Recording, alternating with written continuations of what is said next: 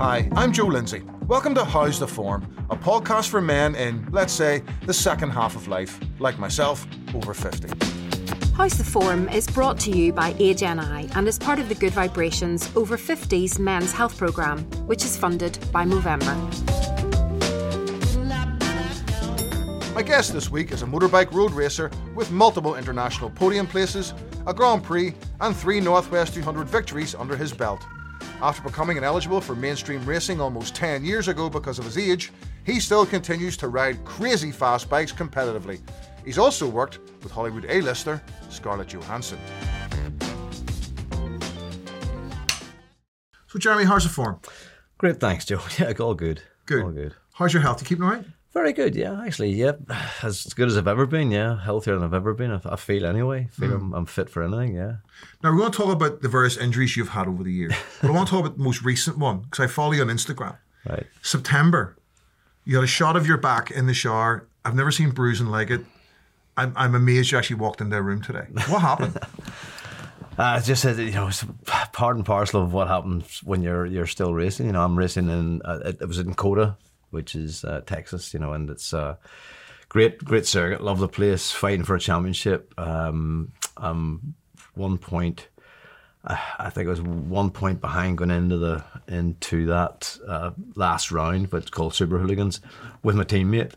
And I really needed to beat him on that day to kind of give me a, enough of a, at least a chance to win the day after. Unfortunately, in the last corner, flicked, hit the wrong gear in third gear instead of second. Clutched it on the way out, high side it, and uh, it just flicked me badly. You know, I, I, I got a, a trapped nerve in my back, and a, as you saw, the bruising was pretty Yeah, bad. it looked excruciating, I managed, managed to get a couple of small fractures in the tibia as well out of it somehow, and nipped, you know, the, the little meniscus in my knee. So it was it was a bad one. I feel a lot better now, but for about four weeks, I I, I thought I was never going to get over it. yeah. You're very blasé about all these injuries. I mean, you've, mean, you've, you've, you've done, you've had some, you've had broken ribs, you've dislocated your collarbone, you've had a variety of injuries over the years. But I mean, kind of as you get older, we don't bounce as well, do we? You know what I mean? See, I don't believe that's true at all. I, I, I, I think that you know if if, if you're mentally uh, up for the, the job, you know you're gonna you're gonna and you're physically fit enough to do it, then you know you can get over anything. I raced the next day after that. After that injury, you know, I didn't go to hospital because I knew if I did, they'd probably say, well, "You better not race."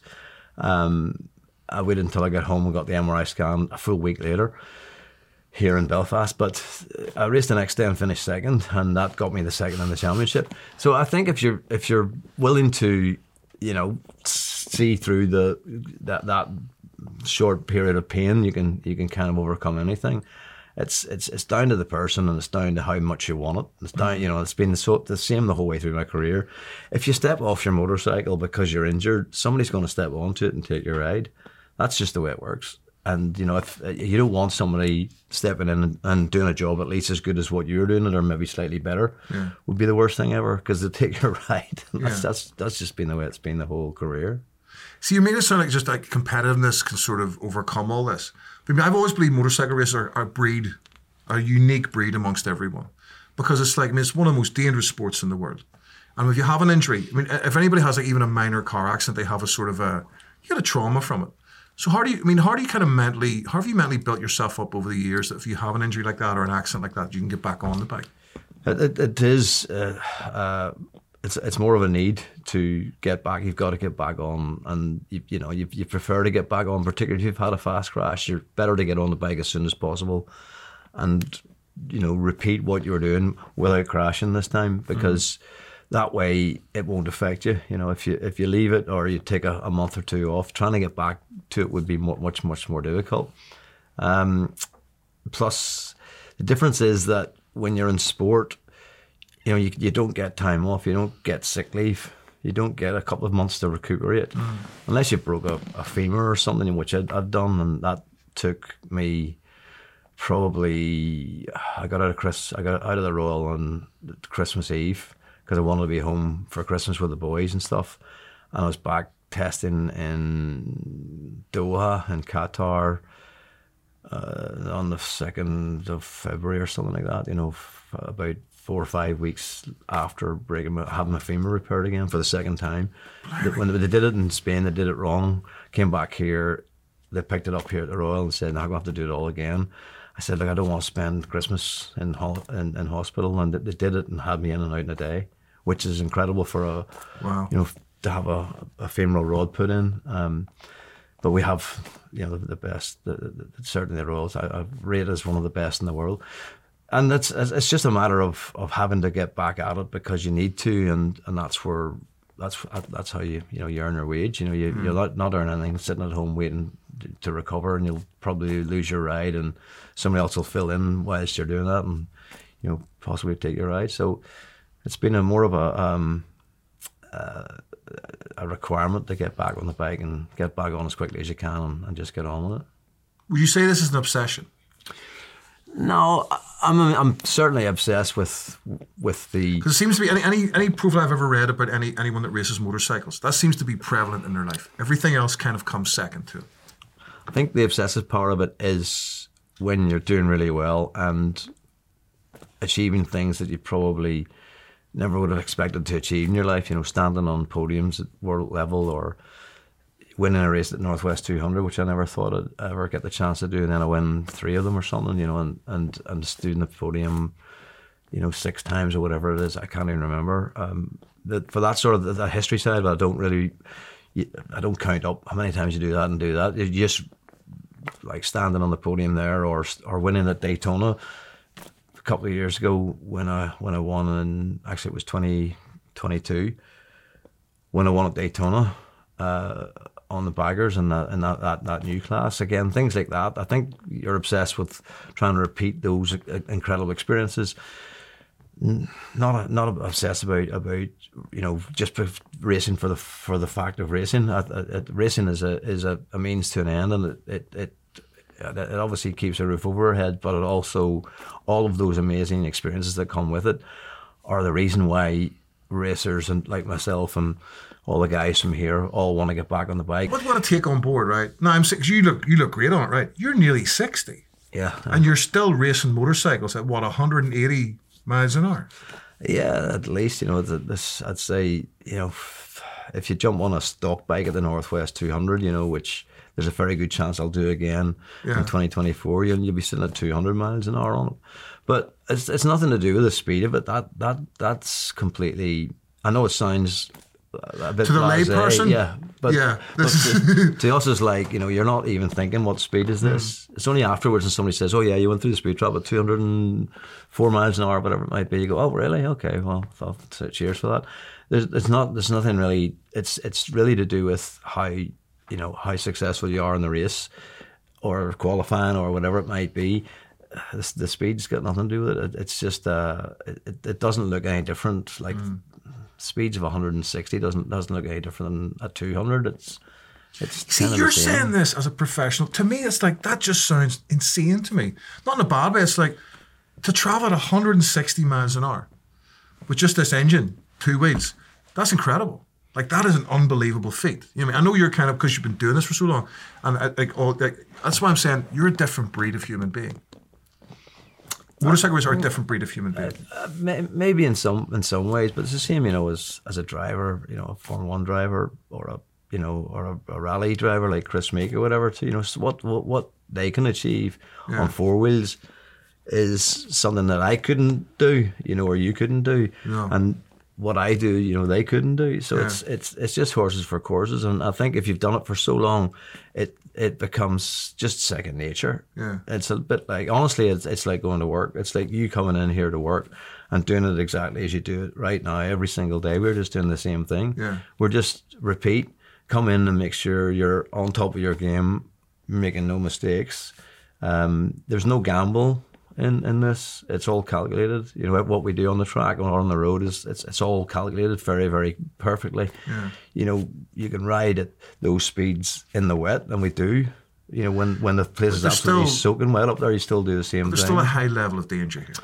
There's there's obviously a level of danger with everything though. yeah. So I and I can't say that there's one thing or the other that uh, it, it you know f- of course anything can go wrong, but it can go wrong every day walking across the street. Once the flag drops, everything's dead simple from there. It's it, it's all it's almost like it's in slow motion. It's and you know you've got time when you're sitting at 160 or 170 miles an hour to look at each other, to look at your opponents. But you know, as you're heading out to university, which we do often, trying to weigh each other up, and you know, there's there's all of that time on the motorcycle at that speed to do that, uh, and uh, you never feel like you know you're risking anything by, by doing that. It's just a it's, it's just a natural reaction to the the situation at the time you know, and you know you're going to get passed two or three times on the way out there, and you're going to have to pass back again. It's about trying to set yourself up in the right position at the right place before you turn up towards the roundabout, for instance, at the northwest, or same at Daytona, coming onto the banking at Daytona up near the wall, making sure you're high, making sure you get the, the drive down, so you've got the draft to, to pass at the line. It's all you're you're continually using your race brain mm. to to calculate the situation, which I, I, guess maybe that's part of what's um, obsessive for me too about yeah. about being clever at that.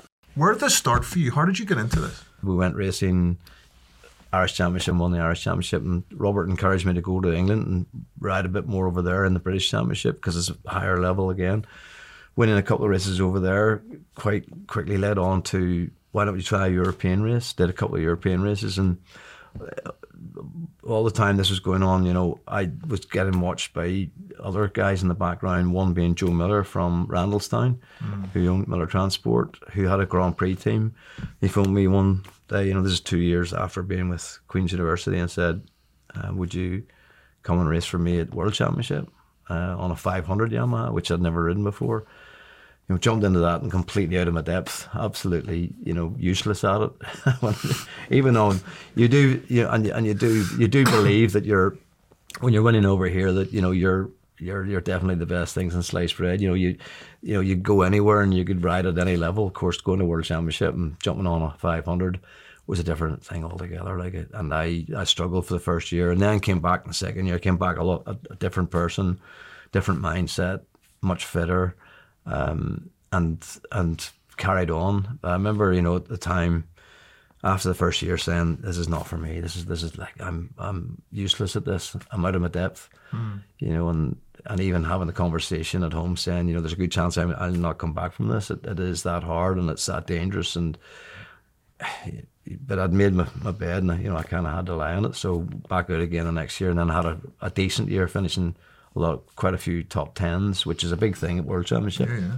And then we did four years on the 500, and then moved to 250, and started, you know, finished sixth in the World Championship, some podiums. This is on machinery, still supported, by the way, with Queen's University. They yeah. they followed me through this career and and, and helped along with a, an American uh, sponsor, Optimum um, Technology, and they basically or Optimum Power Technology. They they came along and supported that whole drive when we went back to 250, and the jumping from the 500 back onto 250 kind of really uh, kind of started the career. You know, really got the career up and going. Uh, if it stayed on the 500, you know, as a privateer and not finishing in the top 15, it might have, you know, I, I wouldn't have been racing for as long as I've raced now. So you know, so big thanks to all those sponsors back in, in those days that, that have supported and and I got me on that uh, that ladder to success. And then Aprilia picked me up, the factory picked me up, and you know, we we had a couple of ups and downs years again, and. Uh, Kenny Roberts rode for Kenny, you know, the King Kenny Roberts from mm. America. So there's there's been a lot of um, the the career in, in World Championships is was was kind of up and down, but we had some really decent years and that led on to everything that came afterwards. Right, racing in America, back in British Championship again. Um, you know, even getting an invite to come and race at my age in America was all because of those those decent years, those good mm-hmm. years in, in world level. So uh, you're just trying to you're building up this portfolio as you go through yeah. life, like you would in any job, and and you know you get a name for he, he, he's a great uh, test rider. He get you know good feedback, and, and manufacturers or teams look for that as well. Yeah. And that's kind of where you know how I've managed to, I guess, keep going as long as I've yeah. going and still racing at the minute. Let's take a short break there and head over to the doctor's surgery for a reminder about some ways we can be a little bit healthier. I'm Dr. Alan Stout, and I'm a GP. If I can share one thing, it's this I see far too many men coming in too late. If men would just get checked out by a doctor a bit sooner, I know for sure that lives could be saved and men's health improved. So I'm going to share some of the things men should look out for and why they matter, and most importantly, what to do about them. Today, let's talk about diabetes. You've probably heard of it, but you might not know what it is, how to spot it, or how to prevent it. Firstly, diabetes causes a person's blood sugar to become too high. When too much blood sugar stays in your bloodstream over time, this can cause serious health problems like heart disease, vision loss, kidney disease, and circulation issues, which affect, for example, the feet, which can eventually lead to amputation. So, what are the signs of diabetes? These will include things like feeling very thirsty, peeing more frequently than usual, particularly at night, feeling very tired, weight loss and a loss of muscle bulk, itching around the penis, cuts or wounds that heal slowly, and blurred vision. Diabetes needs to be diagnosed as early as possible because it's likely to get worse if it's left untreated. If this sounds like you, act fast and please see your GP. You may have heard of type 1 and type 2 diabetes. Type 1 is genetic, type 2, on the other hand, can be very preventable. The risk of developing type 2 diabetes increases as you get older, so the earlier you start on prevention, the better. The main things you can do to lower your chance of developing type 2 diabetes are to eat more healthily and to keep a healthy weight and to move and exercise more. Moving more doesn't mean you have to go to the gym. Aim to walk quickly or do something that will get you a little bit out of breath for about 30 minutes or so on at least five days of the week. If you're short of time, do it in three 10 minute slots. Break up long spells of sitting at the desk or lounging watching TV by stretching or moving more often, and with minimal effort, most of us can manage to walk more and sit less. Stopping smoking and sticking to government guidance on alcohol units can also help you reduce your type 2 diabetic risk. Many serious conditions are preventable, and with early detection, many are treatable. If you're in doubt, please make an appointment with your GP and get it checked out. AgeNI's Good Vibrations programme is for men over 50. If you or someone you know could use some advice or support on health, well-being or mental health, there's lots more information online at ageni.org forward slash iConnect. That's letter I C O N N E C T.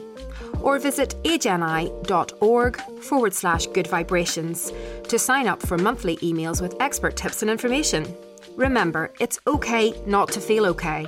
The AgeNI Good Vibrations team are here with help and support. You seem to be quite a maverick within the sport. You know, 2014, you were told you couldn't race because you were you were hitting 50, and you refused to, to sort of to take that. So, you, and you always seem to have this kind of maverick spirit through it. You kind of trust your own instinct. You trust your own belief in this. When that happened, I mean, how did you feel when you were told you're too old to do this? We've got very good at at maintaining levels Yeah. of fitness. You know, where, where where many years ago that wasn't the case. The physical toll it has on you. I mean, you, you, physically, your body would react very differently to a lot of other sportsmen. For example, like, what is your heart rate like when you're racing? It does get up there. Um, Right. my, my my resting heart rate is not particularly low, not not like super low like a super athlete. I'm no no super athlete, don't claim to be, but the I, I know I, I can peak and I still peak. You know this this age thing minus whatever it is to, to work your heart rate out doesn't work. You know that definitely doesn't work for me because my um I'd peak at 195 or something, 196.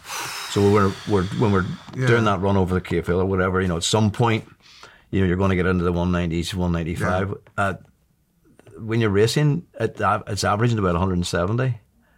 So it goes up. At, you know, it, it'll be at 140 at some point, but it'll go into 100, and maybe 75, 180. So maybe average or 165 to 170 over the race.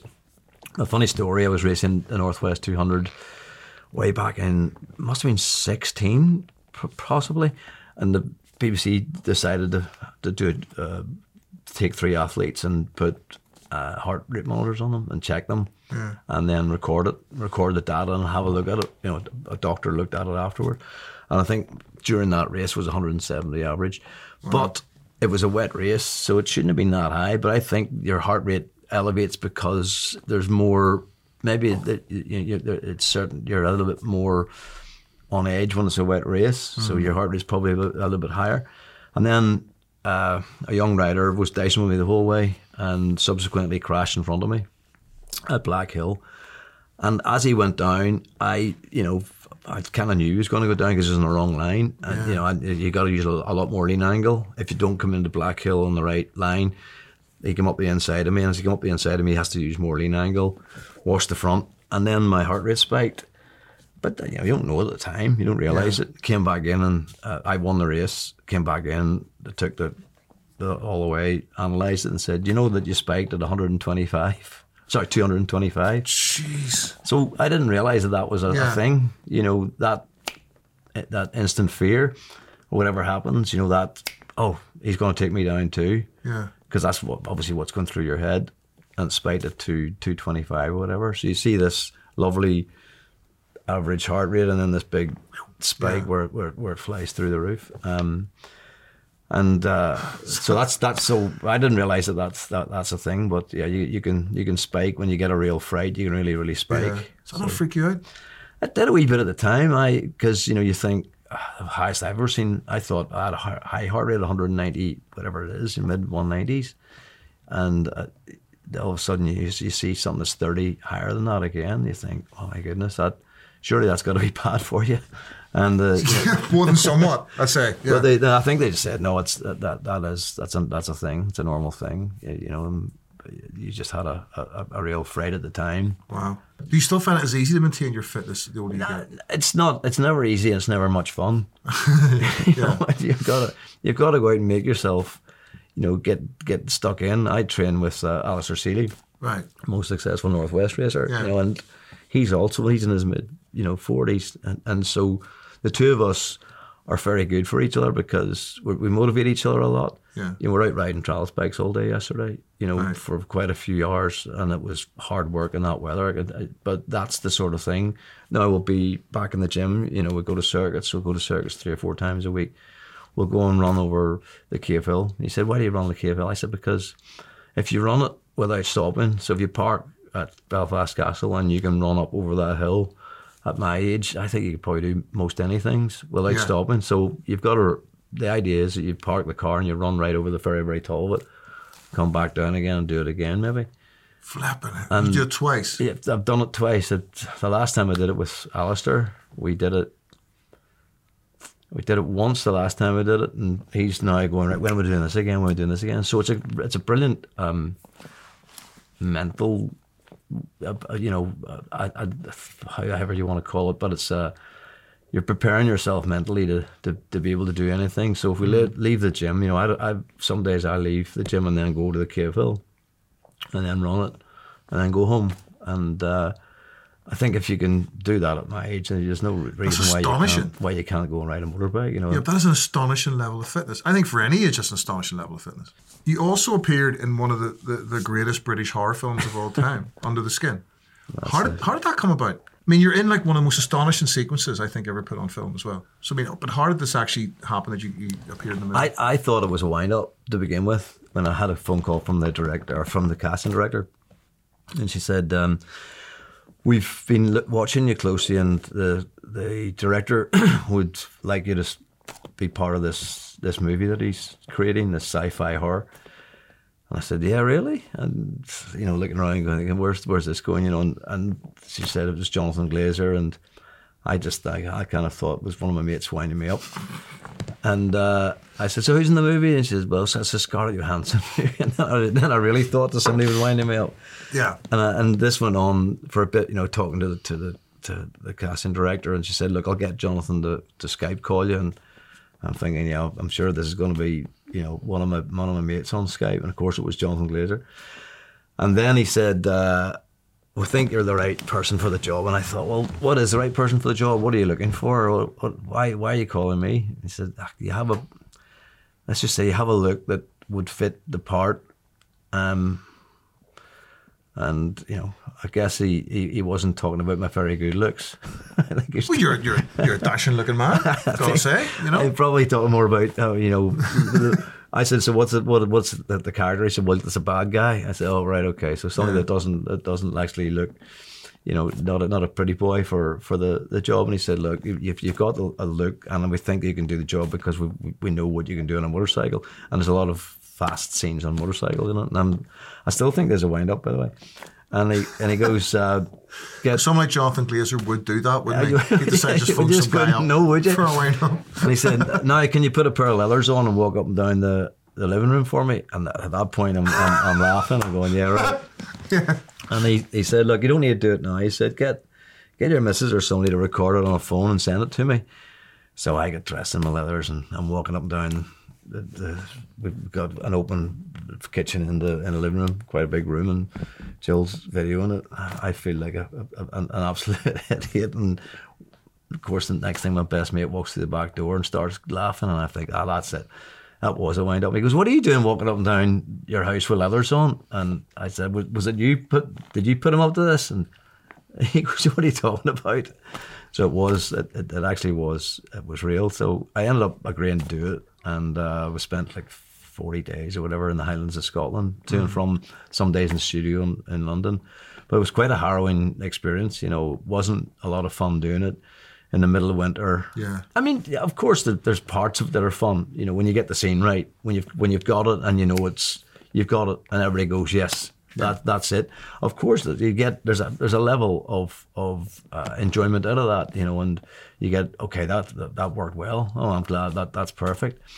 But some of the other scenes, and you've watched the movie, yes, you know, I love of it. Some of it is, uh, you know, the kid on the beach and stuff, yes. where I've just got to walk past and yeah. ignore it, and you know, the the scene at the end when where they're burning Scarlett, you know, yeah. it, it, it's some of the stuff was like we're and standing. Glazer's like you know, for your first foray into, into being in a movie, Jonathan Glazer is not the most conventional film director in the world. No, he's not, and you know, he would he would not he wouldn't tell us what we're going to do. Right. Say, right, you're going to attack him, but we're not going to tell him so the element of surprise and you know they do the same thing on me or you, you, you, never knew what you're going to turn up to on the day of, of shooting it was just like okay what we're doing today now he's he'll tell you when you get there when you're about to do it or he might, might not even okay just go from there to there I remember doing some scenes, you know, with a, I had a stunt double with me all the whole time, and thinking, why have you got? A, why do I need a stunt double? You yeah, know? that seems weird. You know, and and in the end, they, they, they actually didn't need him. I said, well, I'm, I'm not going to crash. And by the way, you know what I'm doing, I can't do the stunts that he does, and he can't do the stuff that I do, so it mm. doesn't really work. And it, in the end, we had to get somebody else who was faster to do the camera work, and we brought a friend of mine from Scotland to do the very fast bike to bike scenes in the pouring rain mm. in the in the middle of that is an astonishing yeah. sequence, though. Uh, yeah, and amazing that, sequence. That was a fun scene, I think, to do. Yeah. A bit you know, it was a bit sketchy. It was pouring. Mm. We were in. It's four o'clock in the morning, and we're blasting up the motorway at 170 miles an hour. You know, bike to bike. Yeah. You know, avoiding the traffic, and that was uh, it, it, was quite a funny one to do. And see, again, you're making this sound easy. To the rest of us, this just yeah, to me, that's just the maddest thing ever. That, that's just bread and butter. You know that, that that's that, that's a yeah, pretty easy one. Yeah, yeah, it's it was, a, it was an easy enough scene to, to do because we knew exactly what we had to do and how many minutes we had to do it in. Mm. So just write as fast as you can in, in the time frame you've got before the camera runs out of battery life. That was that was it. But it, it was certainly it was an experience that I am glad I did. But would I do it again? I probably wouldn't because mm. I take myself away from so many other things. That you know, I've got so many other things going on in life. You know, I've got marketing with KTM where we're launching the bikes that I work on, which is lovely. So you get to see you know, the fruit of your labours being launched to the world's press, everybody riding it, getting off it and thinking, wow, I love this. I love your new ideas on, we've got wheelie control and other sorts of things that we're, that we're, um, that we've brought to one of our new models. And, you know, even what we are doing last week with Bridgestone Tires, again, lovely, just a really, really good five days on track with dealers and with uh, world's press coming to, to see the new tire you know, there's a, there's a lot of enjoyment out of that stuff, and you know, I, I wouldn't want to take myself away from all that again mm. because you've got to, you know, take three months off all of that to go and do this, uh, you know, a movie because it's it doesn't just run day to days. You know, you you clear off and you're on standby for a week, and then you bring they come back again. Oh no, it's not good enough. The light's not good enough this morning. Uh, we'll just wait until tomorrow morning. Mm. You're going what? Just wait, like just wait. Yeah, yeah, yeah. Just just wait. And they come the next day and they're going, no, it's not quite right yet. No, wait another day. going right. I that's that. I think that side of it, uh, as an actor, I'm sure they it must be very very difficult. You know, we spent more time sitting in the pub in in the Highlands sipping whiskey with Scarlett Johansson because there was nothing have been a tough day. it was all right. Oh, oh, harrowing, I would imagine. But yeah, you know what? She's a, she's a lovely, lovely down to earth person. Yeah. You know, and, and as soon as everything was over and done, was just going like, right, okay, who's for the bar? Say the bar at such and such a time. We'll all turn up and have a laugh. And but you might have been snowed in. Like, Mm. I, I remember getting snowed in. We were snowed in there for three or four days, not able to do anything. You know, you're you're there with a motorbike. Yeah. Your motorbike and snow doesn't really mix. No. But you know, Jonathan Glazer would make me ride it. I remember we, we had to put we had put tie wraps around the tire around the wheel so that I could ride the motorbike in the snow, so that he could get the scene. I remember thinking, "This is nuts. This this is You're, nuts." you're still a very, very busy man. Do, do you think like kind of keeping busy is the key to sort of staying young and staying sharp and all that? I think yeah, you've got a uh, uh, if you if you've got a mind of a a 29 year old like I have rather than a 59 year old, then of course it, it's easier. If I think if you succumb to it, if you if you think God, I'm getting near, I'm getting near retirement age here, then then of course you know you're going to start thinking, well, let's start slowing down. Um, as you remind me, I'm getting near retirement age. Well, look, I, I, I find it amazing. You, you don't strike me as someone who would even think of the phrase retirement. I can't imagine you retiring. But um, like I know a lot of people who are in their well in their sixties and and early seventies that, that don't want to start work. You know why would they? Because it's where they get their their kicks from. You know that whatever it is they do, they're enjoying it. If you love your work, then carry on. If you don't love your work, then you know don't don't do it. But or go and do something else or retire. But uh, you know the guys that I'm talking about, people who I've had this conversation with. What are you going to do? Well, I'm, you know, I'm just going to keep, I'm just going to keep working, and you know, until they drop. You know, that, that that's the kind of attitude they have, and some of them have had had done that. You know, but I- there's, you know, sitting at home, uh, reading a book or you know, looking out the window doesn't do an awful lot for me. I'm always looking for the next, right? Where are we off to next? And then, then that that kind of adrenaline rush starts and that buzz starts, and you're, you know, you're you're on your way to go and do something else again, which is, is kind of what you know I would miss. You know, and what what's what it's what's motivating me at the minute to keep to keep on top of things that I can keep doing that. So, I hope to be doing it for quite a while, you know, to come yet. But you know, who knows? Who knows what, what's around the corner? Does like stress come into play with you? I mean, after like a after a race or even after a season, you must have to kind of decompress a little bit. I think uh, that was more so during you know the MotoGP years, you know, and I'm sure, like you know, Jonathan Redman, he- he's going through it too. You know, love, lovely to wind down at the end. You can see, you can nearly hear them taking a, a sigh of relief when the when the season's over. It was the same with us because we did like four flyaways at the very end of the year. You'd have been in Japan, you know, Brazil, Argentina, uh, Australia. You know, it, it would have all, and, and you'd have had to combine all those at the end. So, at the very end of a season, when you're already, you know, maybe carrying a couple of odd, you know, injuries or whatever, and then you've got to do this, this back-to-back thing. As soon as that was over, it was like, thank God that's over with now. It's it's hard, hard work, yeah, and it's it's very, very hard to. Um, when you're out there, if you've had a particularly like one or two bad events, it's hard to get through the whole four events one after the other if, if it hasn't started well. So mentally, it's a bit of a torture.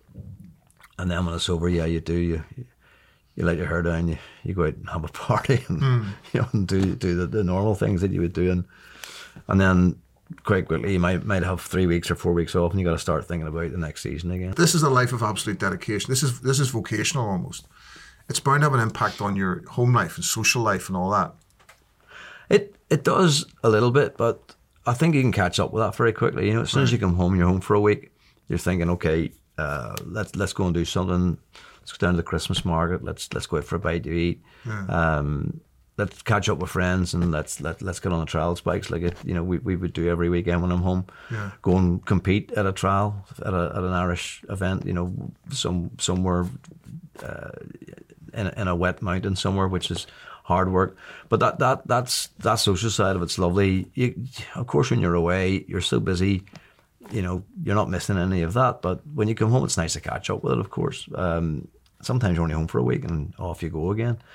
But uh, I, I I do have just a small group of friends that we all always get together and we always make a point of getting together and you know, going and having a few beers and, and, and you know, maybe food in their house or, or my house or whatever it might be, or, or going out together somewhere. But you know, I, there's there's plenty of time to, to do all that whenever everything else is stopped. Yeah. I think there's, you know, they're they're all busy enough too. I'm going to miss the racing if it if it doesn't come back in, mm-hmm. in the states. But I can always get my kick at the North West 200. Awesome. I can't imagine you ever stopping, but what I can imagine is you can do anything you put your mind to. Yeah, I hope so. I think anybody can. I think anybody uh, can and should believe in it and should at least aspire to always be trying to do something better or something new and take it on. I think that's the, the difference. You know, some through my career it's been difficult to have the self belief that yeah, I can go and do that. For not not difficult. It's the step where you've got to right. I love. I can do that and believe in yourself and believe that you can go and do it. You know, it'd be easier to say no, no. I'll, I'll leave. I'll leave that out. But uh, always believe you, you're going to do it. You can do it. Have a go at it. For sure. Jeremy, thanks for talking to me. No worries. Pleasure to meet you. You're welcome. Thank you. Before we finish off today, let's take a minute or two to pause with Owen O'Kane, who has some great advice on how we can be kind to our mind. My name is Owen O'Kane. I'm a psychotherapist, Sunday Times best-selling author, and former NHS lead for mental health. And today I'm going to be talking about the importance of exercise and mental well-being. Now, before you switch off, I encourage you to stay with me for a minute because I appreciate there's a lot of stuff out there telling us what we should be doing, and that can feel a bit preachy. I understand that. But when it comes to mental well-being, exercise is crucially important because what we know is even five minutes a day can make an incredible difference. And here's why. When you exercise, you change the chemistry of your brain. You know, you increase more endorphins and more enkephalins, and these are the chemicals that make us feel better. It improves our mood and it reduces anxiety levels. So there is enormous benefits for exercising even for a few minutes a day. So if you're not doing any exercise, I'd really encourage you to stop and consider, even if it's just starting with a walk around the block to get started, because it will improve your mental well-being. But apart from the chemical changes, we also know that getting out and about can actually help you change perspective. It's very, very easy to stay on the normal treadmill of everyday life and get caught up with worries and concerns. But we know that when you step out and do some exercise that you can change perspective. And even if you get outdoors for a while every day for a short walk, we also know that being around nature and trees and being out in the fresh air, not only can it reduce your blood pressure, but again it can improve your mental state.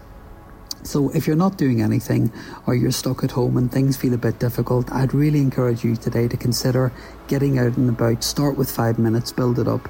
It will make an enormous difference to your life. So go get those trainers and get out and about. AgeNI are the local experts on later life. If you or someone you know is struggling to navigate the challenges of life after 50 and need information or advice on benefit entitlements, housing, or care for a loved one, call the AgeNI advice line in confidence 9 to 5, Monday to Friday on 0808 808 75 75. That's it for this episode of How's the Form. Hope you'll join us next time.